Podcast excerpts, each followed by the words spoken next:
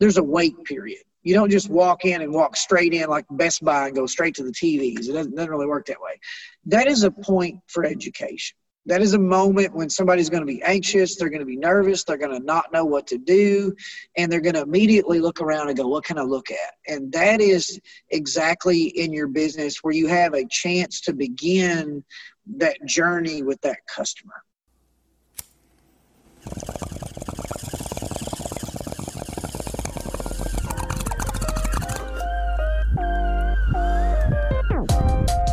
You're listening to To Be Blunt, the podcast for cannabis marketers, where your host Shayda Torabi and her guests are trailblazing the path to marketing, educating, and professionalizing cannabis. Light one up and listen up. Here's your host, Shayda Torabi. Hello, listeners. Welcome to episode nine. I'm your host, Shayda Torabi, and I'm bringing you a new episode and quite possibly one of my favorite conversations to date. Jeremy Jacobs is the C E O of Enlighten, a Kentucky-based cannabis technology company that operates in over a thousand dispensaries nationwide and growing. And chances are you've seen Enlighten at work in your favorite dispensary. The company offers technology solutions that include interactive signage to inform and educate customers to tailored marketing solutions for product brands. But Enlighten does so much more, and Jeremy really is a pioneer for the intersection of technology and cannabis to provide a truly educational experience, leaving cannabis consumers and brands confident and ready for more. Let's welcome Jeremy to the show.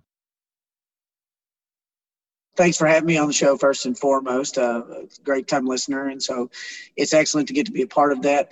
You know, so I'm Jeremy Jacobs. I'm the founder and C E O of Enlighten. Enlighten is one of the largest digital technology companies in the cannabis space.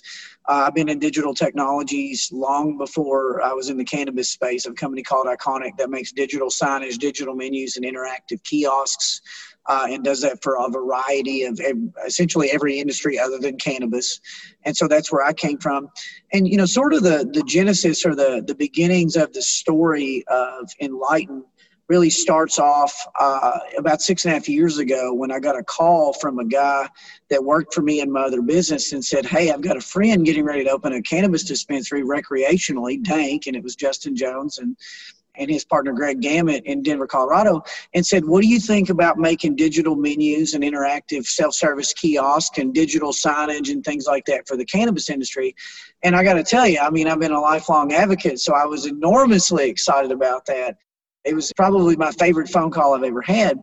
And so that's sort of where it began. And so what happened next, uh, we started to look at this space and the industry and say, what's missing?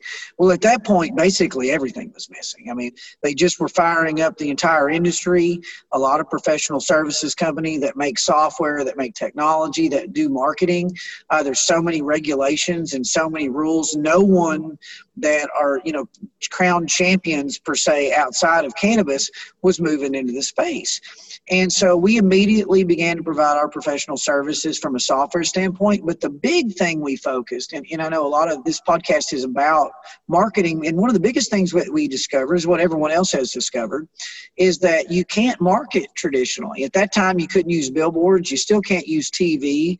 Uh, you know, all of these avenues that marketers have been using as long as they've been around are unavailable to marketers inside of cannabis. So one of the first things we noticed was that we could concentrate on cannabis consumers at point of purchase. And so our first real serious mission that we got behind it in Enlighten, and we have a lot of missions now, but our first big mission was to build a television network at point of purchase where the consumers are making buying decisions. And now that network is uh, somewhere around twelve hundred, thirteen hundred different dispensaries across the United States of America, I think is where the count is. It's hard to keep track of. And in totality, we produce about three billion annual advertising impressions It's specifically at cannabis consumers at point of purchase. And so, you know, that's that's what most people know Enlighten for. Enlighten has grown beyond that now. We've also secured space digitally on websites and connected T Vs and other properties that will allow cannabis advertisements. And so we're beginning to offer those digital services. And that all falls under our marketing side. And then we have a retail side we have developed now where we offer those online ordering and in-store self-service kiosks and T V menus. and a, a huge amount of services to the retail clients as well. And so, you know, depending on who you are, whether you're a dispensary owner or a brand, you know a different Enlighten. The brands know the marketing Enlighten that helps them reach consumers, and I think the retailers know the retail solutions Enlighten that provides their technology. So that's really what we've grown to, but it all started with a phone call saying, what do you think about making some of this technology for a weed shop? And I said, well, an incredible journey we've been on since. I think it's so disruptive what you've done, and obviously you come from an industry that it's very practical, accessible technology. It seems like it's explored in all these other different facets, but cannabis just hadn't. One, the industry obviously is super new and infant. And so I just think that the capabilities weren't really there for people to take advantage of. Um, but I think it's really cool that you saw an opportunity to kind of pivot and apply that for the cannabis industry, because it really is the wild, wild west. I was listening to some of the other interviews that you've done, and you describe, you know, when you first were launching Enlighten, especially in Denver, especially in the rec market, just becoming, you know, the first legal rec market in the United yeah. States, yeah. the maybe it was like the posture of who you thought the consumer was and the type of content that they wanted. So I read somewhere that it was more lifestyle content versus yeah. now you're transitioning to more educational content. And so I don't know if there's anything you want to kind of touch on that. I don't think we were wrong about who the initial consumer was. It's a lifestyle. I mean, you're probably one of them, and I'm one of them. You know, the early adopters, early consumers, we were adopting cannabis probably before it was legal. Uh, you know, and so uh, I don't think we were necessarily really wrong about that cannabis consumer that, you know, wanted flashy lights and lifestyle videos and, and that whole sort of thing that High Times did for years and that a lot of the magazines and publications have done. But we quickly saw that as soon as cannabis was legal, it attracted an entirely different marketplace. And, you know, I don't know how much you follow the statistics of who this cannabis consumer is and who it's, who it's changing to be, but very quickly it went from the twenty-six-year-old male, uh, you know, to the forty-year-old mother of two kids. That's a soccer mom. And then shortly after that, the fastest growing segment in cannabis are seniors. And why wouldn't it be? Most of these seniors grew up in the seventies. It's, you know, as soon as it was legal, they didn't have any hurdles that they needed to overcome. They knew exactly how this works. And now we can't go to jail for it. And I remember how much it helped me back then. And so they're adopting it again. And so I don't think we were necessarily wrong per se about the cannabis consumer. I think that just very quickly America embraced, well, not even America, humans embraced the idea that this plant should have never been illegal. It has a huge amount of healing properties as well as some really fun recreational properties, and we're going to give it a try as part of our lifestyle. And so the cannabis consumer evolved from the twenty-six-year-old kind of stoner male into everyone, and it happened really fast. And so we followed that trend. And what we found is that these consumers, you know, they, they might have smoked some pot when they were in high school or whatever. You know, I smoked my fair share and your fair share and the other person's fair share, but I didn't know anything about it because there wasn't any information. You know, reefer madness, right? It, it makes people rape other people. That's all you ever knew growing up in your DARE program, said it's a gateway drug. You'll, you'll be on smack before the end of the week. And none of these things are true. And so where is this education? What is the difference between the veg stage and the flowering stage? What does any of this mean? What is a terpene?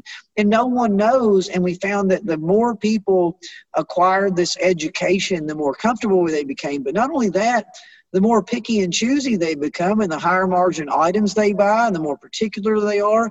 And it's, you know, sort of like bourbon. You find types of brown liquor you like, and, and you know, there's Woodford Reserve out there, and then there's Jack Daniels, and there's whatever. It's the same way with cannabis. And so the more knowledge that we put into the marketplace, the more people embrace this as a real lifestyle. I think you are touching on something that I personally have, yeah, witnessed myself, both as a consumer, just a fan of the plant, and also now as a business owner in this space. It's exciting because the traditional kind of picture of what a cannabis consumer is being eradicated, both mm-hmm. from a stigma perspective and also just from an acceptance perspective. I mean, the types of consumers who walk through my doors are, like you described, you know, the mom of two, the, you know, sixty-five plus elderly person who's being prescribed X, Y, or Z medications and is looking for a plant-based alternative.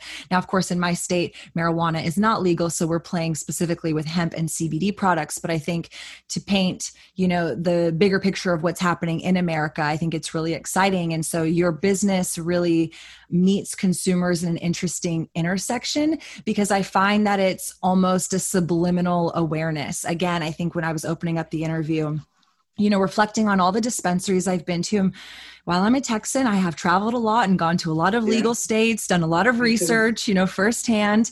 Right. And I remember, it's you know, research, research exactly. Right. It's always research. And I remember, and I'm recalling certain experiences where, you know, you walk in and there's these nice big digital displays, or maybe you're in the waiting room and there's a screen and it's rotating content, facts, if you will, um, trivia, things like that. That's and so I know that. Us.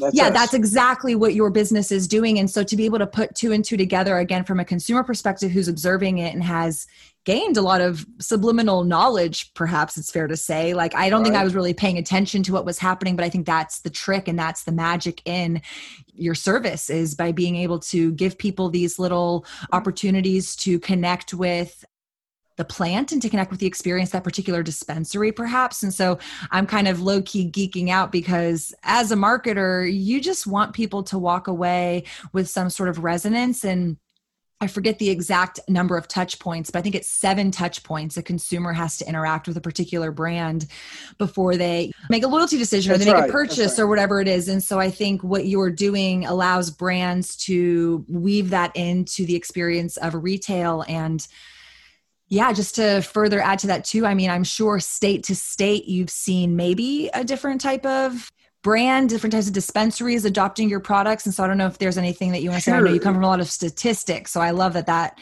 is something that you're going to be sharing with our listeners. Sure. So to circle back real quick on a, you know, on a statement that you made, uh, you can probably tell me which U S president grew cannabis. That was likely one of the first trivia questions you saw, was George Washington, but you're right about the subliminal thing. And to touch a little more specifically on that before I touch on the states and the variances there and the different types of environments I've seen, you know, this is a story I tell people all the time. So I remember, you know, as growing up as a child, I remember the first set of headphones I ever got. I grew up very poor. And so the Dollar Tree was the only place I really got to shop, if you will. I could have anything I want in the whole store because it's a dollar. And I had these little dollar headphones. And I remember what they were like. And, you know, I thought it was great that I could hear music, you know, in my, my headphones. And then one day somebody gave me a, a better pair of headphones to try on, and, I, and my mind was blown. I was like, wow, that sounds more realistic. And so the more I learned about audio, the more expensive things got, till all of a sudden I'm buying a two hundred fifty dollars pair of Bose with noise canceling and all these things. And this could be true about any of your hobbies. It could be true about golf. You know, I'm from Kentucky. It's true. I, I, I shoot gun competitions and things like that. And it's true about those things. And the more you learn about something, the more invested you become in it, the more money you spend. So as brand marketers, like, it's part of your job to educate these consumers, because the more educated they are, they stop buying the Dollar Tree headphones and they're buying the two hundred fifty dollars Bose. And so how, what does that translate into cannabis? They stop saying, what's the cheapest thing on your shelf, which is the first thing they ask when they walk in, or what's the highest potency? Like, they don't understand that everybody's body interacts differently with cannabis, and what might be, you know, high potency for one person doesn't have the same effect on others, and they need that education. And once they get that, they're coming in and going, I know that this specific terpene does this one thing for me that I really like, so show me what you've got that's got that specific terpene in it, because that's what I'm looking for. And now they're spending one hundred eighty dollars instead of thirty bucks, and you're trying all sorts of new products driven around that particular terpene, and that's what happens. And that's the thing I try to educate brands. It's the thing I try to educate retailers about. Think about your own life. Think about a hobby that you have or a lifestyle that you've got. And think about the first thing that you bought. It was the cheapest one. But that's not true anymore. And so it's your responsibility as retailers and as, as brand people to guide that journey. And, you know, and that's what Enlighten tries to do for brands and retailers. And it doesn't matter what stage or what side of the business you're on, we have tools that enable people to do that, because that's where the real transformation in consumer habits are going to come from. The faster you give them this knowledge, the faster they find what they really enjoy and they stay with it. And so uh, your question, though, was about the, the variances between states. Let me tell you something. If there ever was a challenge inside of cannabis, beyond the fact that there's not a lot of information out there, it's that literally thirty-three states have thirty-three completely and entirely different sets of regulations. And I'll give you one example that's like a challenge.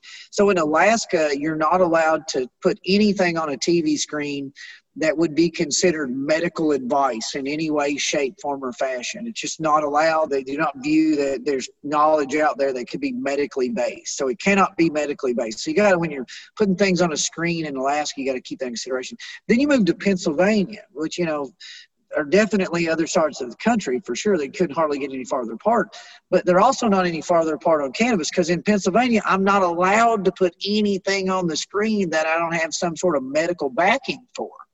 So the only thing you can put on the screen are medically based statements. And, you know, that's just one example. Uh, and, and, and, you know, you've, you've went and done your research. And so you've been in a multitude of dispensaries. They're all very different, you know, and, but what it really boils down to, and where the commonalities are in all of them, is there's some sort of period where you're waiting for a moment. You're in a waiting room, you're trying to check in to the dispensary, and you got, got to scan your I D and put you in the system. And depends on what state it is. In Colorado, they can't put you in the system because the privacy advocates were very involved in the legislation there. And, you know, other states, you're required to go in the system. But whatever that case is, there's a wait period. You don't just walk in and walk straight in like Best Buy and go straight to the T Vs. It doesn't, doesn't really work that way. That is a point for education. That is a moment when somebody's going to be anxious, they're going to be nervous, they're going to not know what to do, and they're going to immediately look around and go, what can I look at? And that is exactly in your business where you have a chance to begin that journey with that customer. And we walk in dispensaries, you know, we're in thirteen hundred, but apparently there's seventy-three hundred, so there's six thousand dispensaries that I haven't had a chance to say, hey, you're missing these opportunities here to educate these customers, whether it's with a digital screen, a kiosk, or whatever that is. You're missing this education point is what you're missing. And so, you know, for me, the state-by-state thing is definitely a challenge for content. It definitely creates different layouts and formats for dispensaries, and, you know, certain things are allowed in some states, uh, things are not allowed in other states. Uh, you, some of them you can put the products out in front of people, other ones they have to be back here. It's, it's all very different. But at the end of the day, you stick somebody inside of a retail environment, especially with a wait period, they don't just want to constantly be plugged into the products. And so having some sort of technology resource to guide them to information has just absolutely undeniably proven to improve that customer experience, improve those basket sizes, and it just improve the overall sense that they have of your organization, because you're not just here like a swap meet trying to sell them things. You're invested in them. And so as far as challenges from state to state, our products are universal. People want education, period. We have a multitude of products to use to deliver that education.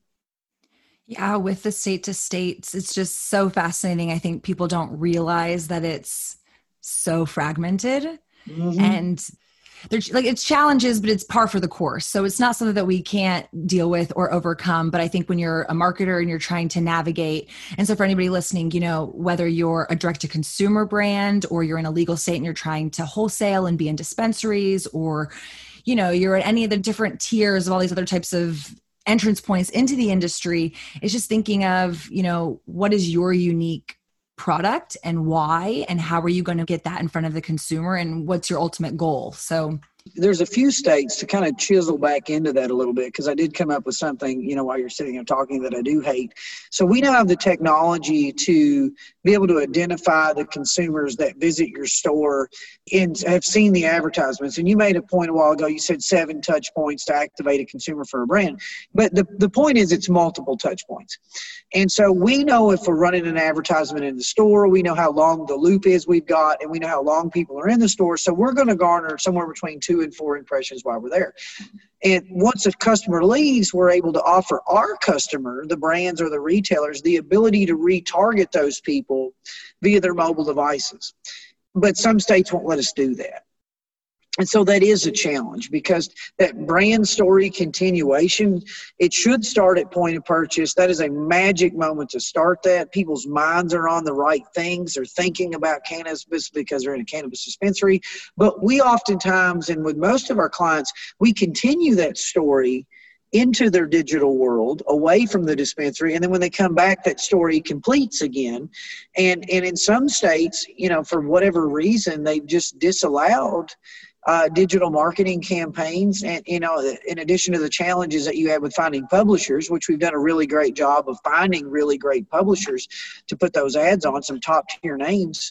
Uh, but, you know, some states don't allow that. So that is a challenge. It maybe I didn't mention a moment ago, but once you, you know, we're talking about the number of impressions, and that is a hurdle. That's something that we, as marketers, I think need to fight against, quite honestly. So why is it that I can't target someone that I know for a fact has been in a cannabis dispensary to buy cannabis?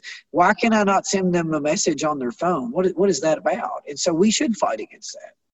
Well, especially as the laws are shifting and hopefully more in our favor, but as you know, not always in our favor.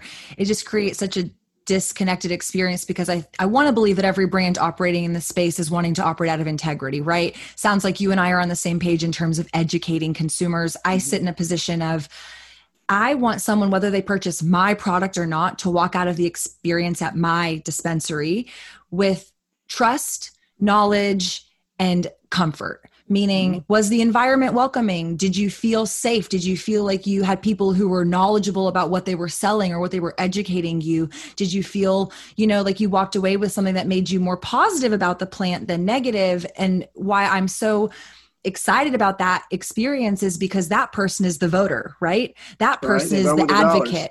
They're voting with their dollars, they're voting with their voices and their time. And then I also think the happy consumer experience, they're the best marketing tool that I believe brands have. Absolutely. And so when you start to empower the consumer, so, you know, my brand, we haven't adopted Enlighten into our dispensary. And I love saying dispensary, even though we're not legally a dispensary, but one day maybe Texas will shift. But we operate one location. And so, you know, for us, we do have a visual screen in our office, sure, and it rotates specials. That was a decision that we kind of observed, I think, on a lower, you know, successful level than compared to like what you're operating at. But like, hey, if we have this screen, we can control some of our own messaging. We're also kind of going through the evolution of realizing my sisters and I are these experts, and we've built a brand around our personalities and our expertise in the industry. Sure. And so consumers want to come in and hear from us. They want to talk to you. trying, they want to talk to me. And so I'm trying to figure out, how do I step myself back and scale my brand so I can still provide that level of education? Because when you go look Video. through all my reviews, yes, exactly. People are, are commenting, I walked into Restart C B D and I left with more knowledge than I ever expected. The girls were friendly. They knew what they were talking about. It gave me confidence. And it's not that I'm selling a superior cannabis product. I'm going to admit I'm probably not, you know, but I have superior a- education and service. Yes, exactly. And so I think that's where brands are going to need to start understanding and differentiating themselves. Like, yes, there's this huge opportunity to be in cannabis from a financial perspective, but there's also this huge societal pressure to deliver to hopefully help destigmatize what, you know, noise has been happening with this plant for these past, you know, decades. So I just like to connect the dots too for consumers and, you know, helping them be educated. And so I hope brands really take that to heart and, and can listen and learn from brands like yourself, who are really obviously leading the charge by equipping these dispensaries with relevant technology that helps them understand who's coming in their doors, but then also the content. And so I don't know if there's anything you want to add on that, but I would like to dive into, you have a Canna T V channel. Tell me about that channel, what it so is. So C C T V, Cannabus Club C C T V. C C T V, that's right. Yeah, so uh, there's a company called C C T V that was somewhat of a competitor of ours within the space. They did similar things to what we did, but different. Uh, they did have screens in dispensaries, but they also have an O T T, over-the-top media play, where there was a channel, a lot of lifestyle-based content. You can go to cannabis club dot t v right now, and there's, I think, one hundred eighty-five plus channels of content producers just like yourself. We need to get you on the channel, uh, and it's a big destination, you know, and you get your own channel. And, and just it's a way for us to put that content in a platform where it's not charged, it's all aggregated, and consumers, businesses, there's channels for everything on there. Every major media company in cannabis has a channel on our platform, but it is cannabis club dot t v. Uh, you can view it on the internet. You can view it on your mobile device. You don't have to go to a dispensary, which is a little bit different than Enlighten. Enlighten is a in-dispensary network. Uh, and it's been around for a long time. A guy named Danny Keith founded the company years ago. And uh, recently we we acquired Cannabus Club T V and are and glad to have it in the family, and are constantly looking for content producers like yourself that have just have good stuff out there uh, that we can put in front of viewers. Absolutely. So do you use that content in the dispensaries, or is that separate? Like, I'm trying to paint a picture in my head. Maybe I have a channel and it's obviously on this network, and that network provides a broader reach than if I was just publishing those videos perhaps on YouTube or Vimeo. Sure. But then also I'm wondering, if I was leveraging Enlighten, can I display my own educational content? Sure. So yeah, with Enlighten, there's multiple different packages that are available, and there's a lot of different options within those packages. We have a model that is completely free for dispensaries. Uh, it's very ad-based and ad-driven. So obviously if it's free, somebody's got to pay for it. Uh, and so it's completely ad-based. Even with that option, though, uh, when you put that in your dispensary, you have a choice between educational content, lifestyle content, or a blend of that content. And that's really what C C T V brought to us, is they brought, you know, back some lifestyle content, because their lifestyle content is very different than maybe what we originally were looking at six and a half years ago. It's, it's really good and up with the times. And so you can have a blended version. And to answer your question more specifically about – Uh, you know, could I put my own content up? Yeah, we we as a, a digital signage network operator have lots of different options to where it could be as much of your stuff and, and little of ours, or vice versa. So there's just a lot of different ways. In each dispensary we work with, there's a different scenario. I want to circle back real quick if we could. You made a statement earlier, and you keep triggering my brain. I'm enjoying this conversation a lot. You're talking about the stigma. And so, you know, and you're talking about how the stigma gets reduced as we move forward and we educate people. One of the stigmas that I've noticed is the biggest stigma, and, I, and I, it's a question for you. Now, now the interviewer is being interviewed. I, I noticed that so much we spent, you know, like two hundred some thousand dollars building a mobile marijuana dispensary in an R V. It's got two slides called the Cannabus. I noticed that people are under some sort of false impression still that marijuana shops are these dark, dungeony places, and there's Jimi Hendrix posters on the wall and black lights, and the only thing that's playing in there is Jerry Garcia and the Grateful Dead. Are you are you experiencing that still as well, that even though we're six and a half years down the road, that people are like, oh my, I didn't think it would look like this when they walk in the door? Do you still see that? Oh, a hundred percent. It's funny. I mean, there's so many things that are stimulating my mind too. I started really observing it state to state difference as well. I noticed a lot of the dispensaries in California are much more luxe. They are very conscious of their colors. They're very conscious of the right. smell, the way that it feels when you walk in. It's not so much about the education. I think that's a component, but it's more the overall experience, the design, exactly. They want to be the Apple store. That's what they want. Exactly. Versus I find in Denver, you get a little bit maybe more of the weed is legal. I have a storefront. Let's start selling. Okay, go. And, you know, I don't mean to be so erratic, but I feel that's kind of what I feel. And, and I say this as somebody, again, it's a little grudgier for sure, who's gone to both states often and shopped with, you know, both experiences. And so, not that there's not the in-between in both states, but I definitely think that a traditional American consumer has a picture painted, and it's so fascinating to me. And I think you said it earlier, so I'll just kind of come around to it. As somebody who smoked pot for a lot of years, right, I had no idea what an endocannabinoid system was. Yes. I didn't know what C B G or Delta eight were. I just wanted to get stoned because I liked the way it made me feel. Right. And so now I think you're having a much more cautious consumer, rightfully so. You know, you should want to know what's going in your body. And I think diets uh, like paleo, keto, Whole thirty have paralleled this time in our life where you're having consumers who care about the quality. They want to have some sort of association to the brands they're purchasing from. They want some sort of social mission. And so being able to tie all of that into that experience, I think, is shifting.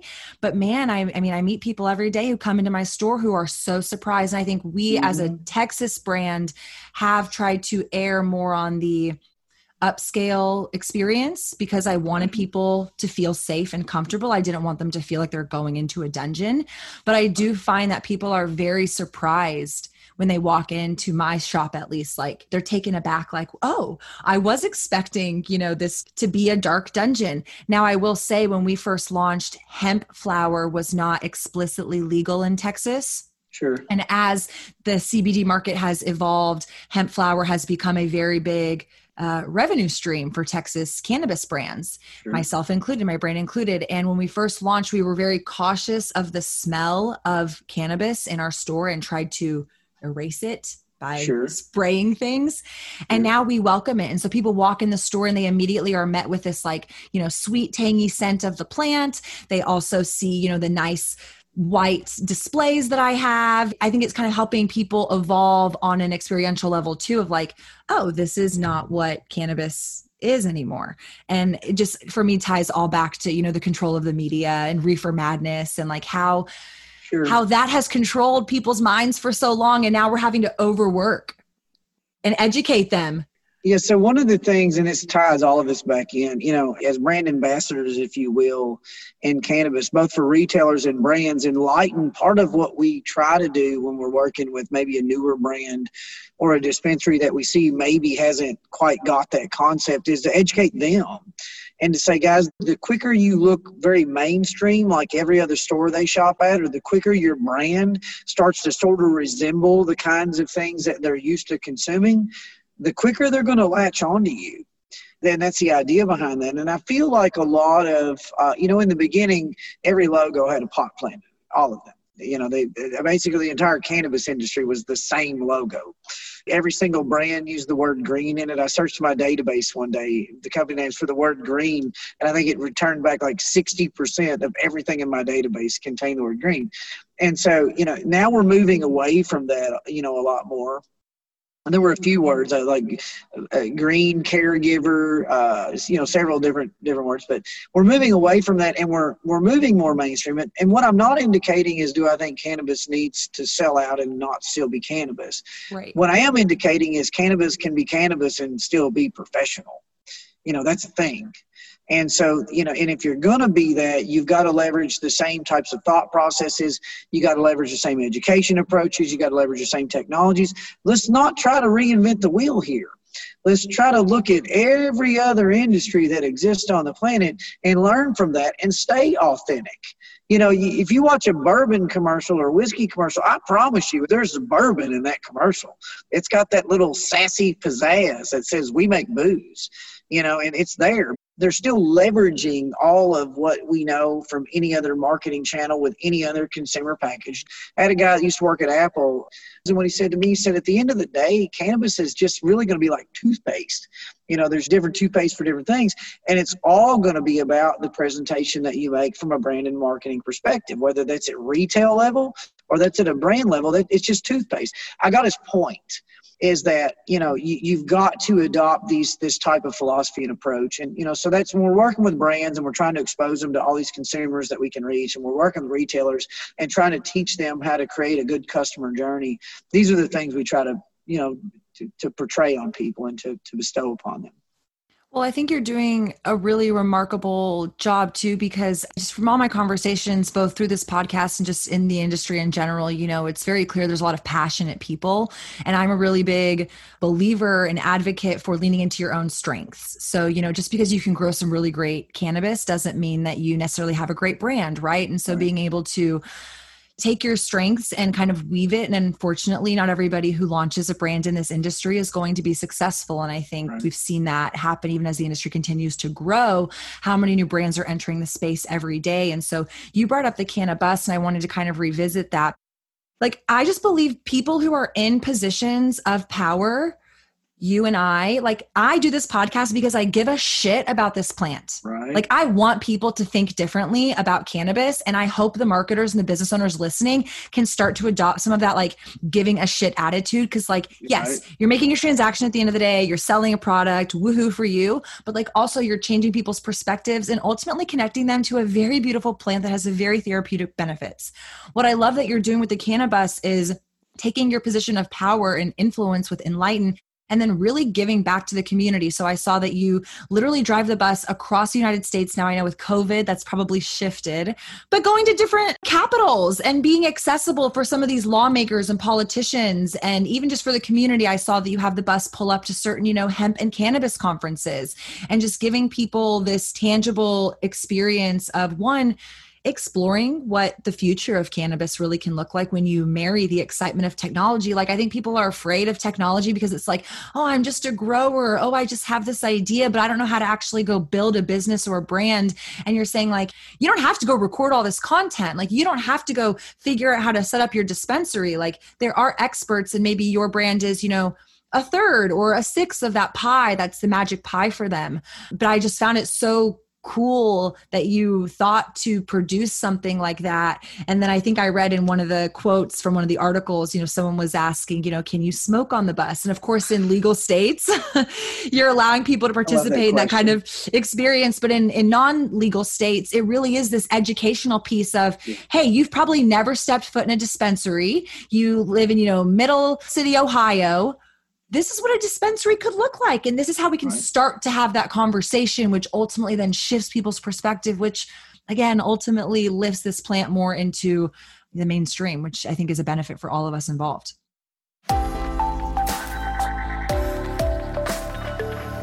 Quick break to say thank you to Restart C B D for sponsoring this podcast. Restart C B D is a brand my sisters and I founded in our hometown in Austin, Texas. We operate a retail location as well as an e-commerce store, and you can browse our wide range of C B D products at restart c b d dot com. Again, thank you to Restart for allowing me the time and resources to put on To Be Blunt. I hope you'll check them out for your C B D needs. Let's go back to the episode. Oh, absolutely. And to your point, the bus is a very wide variety of things. It really, to me, is three things. And and that's why I was like, all right, let's throw some money at this. And I don't know if you've been to the real cannabus dot com's website, but you get to see what it looked like when we started. And then you get to see what it looked like when it finished. And you get to watch me have a very emotional moment in the middle of that. Uh, when it was revealed to me after we did all the design work on it and stuff. But it's it's really three things uh, for us. One is it's an ability to activate brands. So brands will sponsor this bus. If I'm going to a major cannabis event, or we were going to go to South by Southwest before the whole thing was canceled. And and the cannabis brands were going to sponsor the bus so they could have a very big, awesome presence. Imagine you're a dispensary and you want to show people your dispensary. I rewrap the bus with your name. You go in, all the digital menus has your name on it. All the digital signage has your name on it. Your dispensary on wheels. Uh, and, you know, or your Zigzag, who has sponsored a porch that sticks off the side of this thing. It's an incredible way to activate your brand.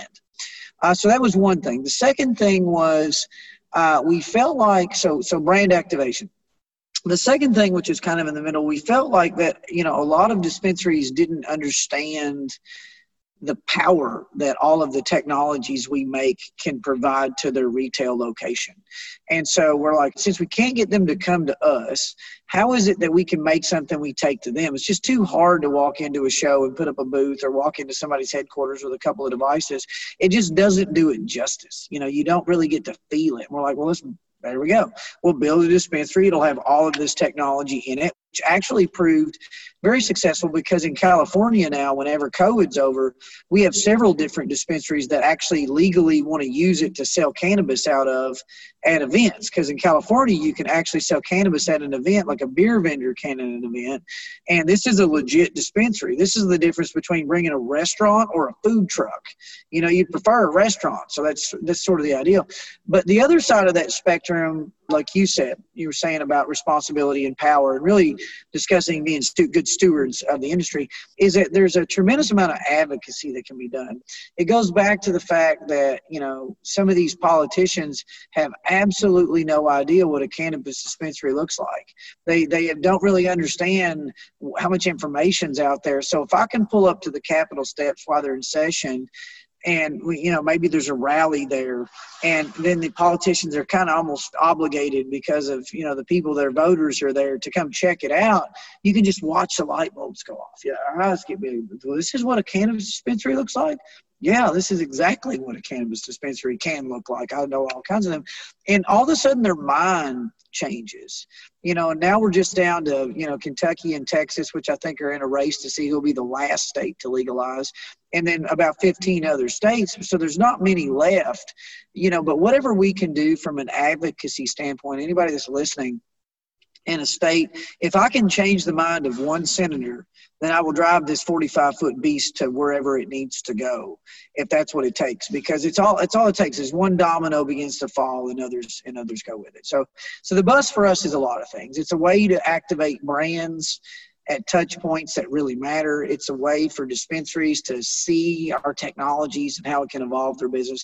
And it's a way to, to take advocacy to an entirely new level and say, I think you have a misconception about cannabis. The only reason you could possibly be against it is because you don't know anything about it. That's the only way. So let me educate you. And so it's like the bookmobile on steroids, if you will.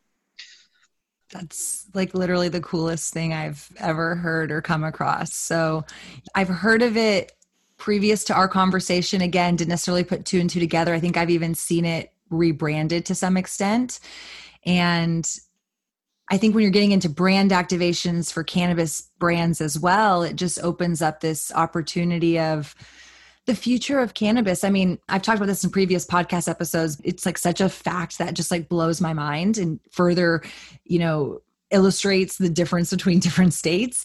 California is so advanced. They have delivery, super cool. I didn't know that you could have everything.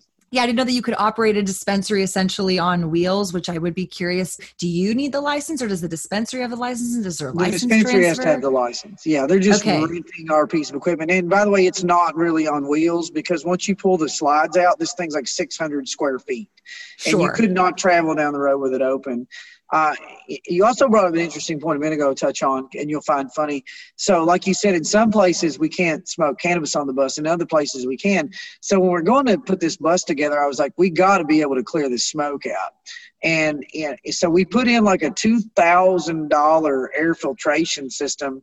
And I watched a video of this guy. He's the C E O of the company that makes it. They put him in a glass chamber, and they shot smoke grenades into the chamber, and he sticks his head down to the vent, and he survives it. So like, we'll put that thing in. Uh, and to speak to that thing and talking about consuming cannabis in the bus, uh, we take it to a lot of parties. We were at a party at this recent M J BizCon um, in Vegas, and we had it at a party, and there were, if I'm lying, I'm dying, there were six thousand grams of cannabis consumed on that bus in about six hours. Uh, one of them was a blunt. It was about this big. About that big around. The guy that had it made us sing a happy birthday before we lit it with a torch. I have a picture of me lighting it, and I'm choking to death.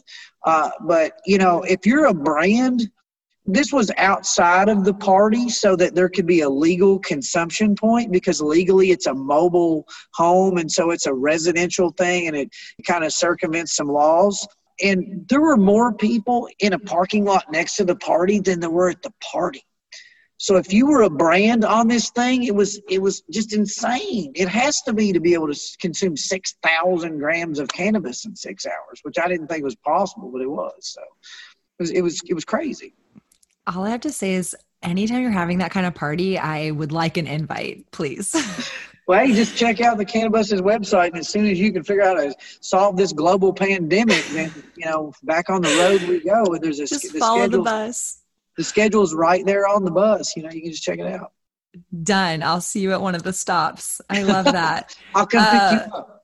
Yes, even better. I love that. Yeah, what I was going to add to that is, you know, you look at states like Colorado, which obviously lead lead in terms of time to market. Um, right. But I don't think lead necessarily in technology, but of course with your business, I think it adds to that technological application. But I think I just read some legislation that they are just now passing that you can offer delivery in the state of Colorado. Yeah. And it's just very confronting, but very just like helpful to like have that reality check of, okay, and this is the industry that we are dealing with. And so for people listening, again, just checking state laws and making sure if you are a brand who's activating in different states, selling, marketing, wanting to take advantage of, you know, services like Enlighten, like you need to make sure that you're doing your due diligence too, but then also know that services and brands and people like yourself exist who want to like, and myself, who want to just like help connect consumers to the right solutions, because you, you can't be an expert at everything, right? And you can't possibly know everything.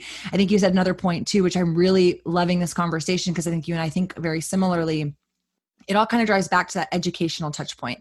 If you can allow a consumer to have a very positive experience interacting with your brand, especially subliminally. They just walk into the dispensary. They get a fact. It makes them feel smart. They leave the dispensary. They go tell their friend, hey, did you know the first president was George Washington? And he made us grow hemp. Like, when I start even passing those facts that are filled up in my brain off to my peers and my consumers, you can see a difference. They feel like they start to own some of that advocacy, and it turns regular citizens into, you know, little cannabis advocates. And I really little love teachers it. So, everywhere. Exactly. You know, I know we've talked about all the things that are, you know, bad about the cannabis industry, but here's something I'll tell you as a checkpoint, because I, you know, I'm constantly trying to figure out what mile marker that we're on. I feel like this is a journey, and, you know, everybody's packed in the car. We got our snacks and we're driving down the road. What mile marker were we at? At this point, the vast majority of our advertising revenue is now actually coming from non-endemic advertisers. This is meaning brands that, especially in the media industry, they have shows or channels or whatever, uh, consumer packaged goods brands that make certain types of products. You can probably figure out who I might be talking about. And they're now looking at this industry and saying, okay, it's grown up enough that I don't feel like I run brand equity risk. So here in Enlighten, here's a massive campaign I want to do nationwide on all thirteen hundred screens or whatever. I want to reach every cannabis consumer I possibly can, because I think my brand relates to their interests. And that would not be happening if all of us had not done the work that we've done to make the industry what it is. If they still felt like it was black lights and Jimi Hendrix posters and Jerry Garcia in the background, they wouldn't be throwing the kind of money at us they're throwing at us, and they wouldn't be wanting to do national campaigns that, you know, everyone can see. And so, you know, hats off to all of us in cannabis. We're doing something right because they're moving in, bottom line. You're killing it. It's, it's really fun to get to talk to you and to see what your business is up to. And this wraps up the conversation. If there's anything else you want to add, any social media things you want to point to, I'll of course leave it in show notes. But I just want to say a tremendous thank you for what you're doing with Enlighten, as well as just advocating in the cannabis space. It's really cool to learn from you. It's nice to talk to you too, because I think we're doing the same thing. I'm just doing it in the more northern southern state, and you're doing it in the most southern southern state. So. Yes. Well, this podcast is a good opportunity for us to link arms, join together, and just make another drop in the bucket that is helping educate and destigmatize this plant that you and I both love so much. Absolutely. We need more research, though. Research. So. I'm actually going to Denver on Friday for research. Yeah, there you, there you go. Research. I was going to ask you one more question, actually. I forgot almost, but I like to ask all my guests this. Let's see if you have something to pull out of your hat. You're in so many dispensaries. Is there one that comes to mind that shows off what Enlighten does that you can mention and we can share with our listeners to maybe go check um, out if they're in the area? Oh, man, you're going to try to get me in trouble. That's like naming one of my girlfriends over all the other girlfriends. That's oh, right. Got to tru- pick your favorite. That's, that's a troubling question. I don't know if I should go there. What I, what I can tell you is that we have a self-service portal that's launching in about three or four weeks, and it will literally contain a list of every dispensary that we're in, and you can check out.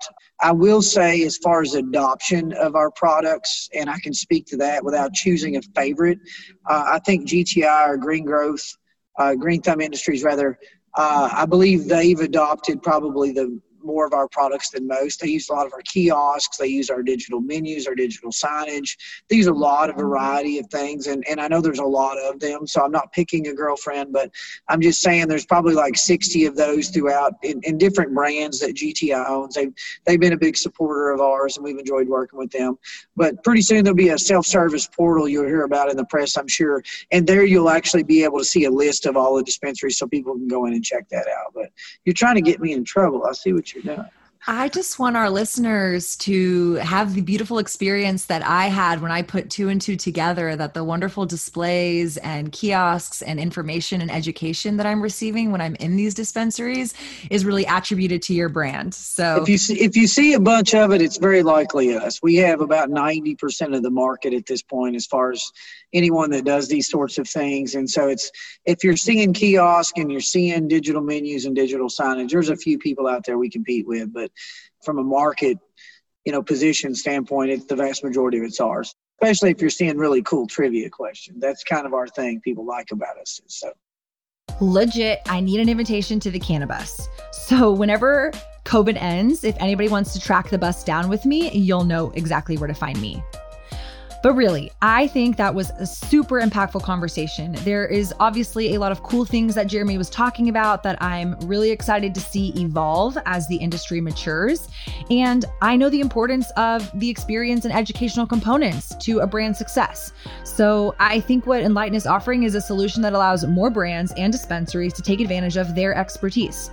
So hopefully you learned some new things. If you did, you know I want to hear from you. So please reach out on Instagram at the Shayda Torabi or find me on LinkedIn. I really sincerely want to connect with you and hear how you're putting these ideas and conversations into practice. Have a great rest of the week, and I will catch you on the next episode. Bye. Love this episode of To Be Blunt? Be sure to visit theshadatorabi.com slash to be blunt for more ways to connect. New episodes come out on Mondays. And for more behind the scenes, follow along on Instagram at theshadatorabi.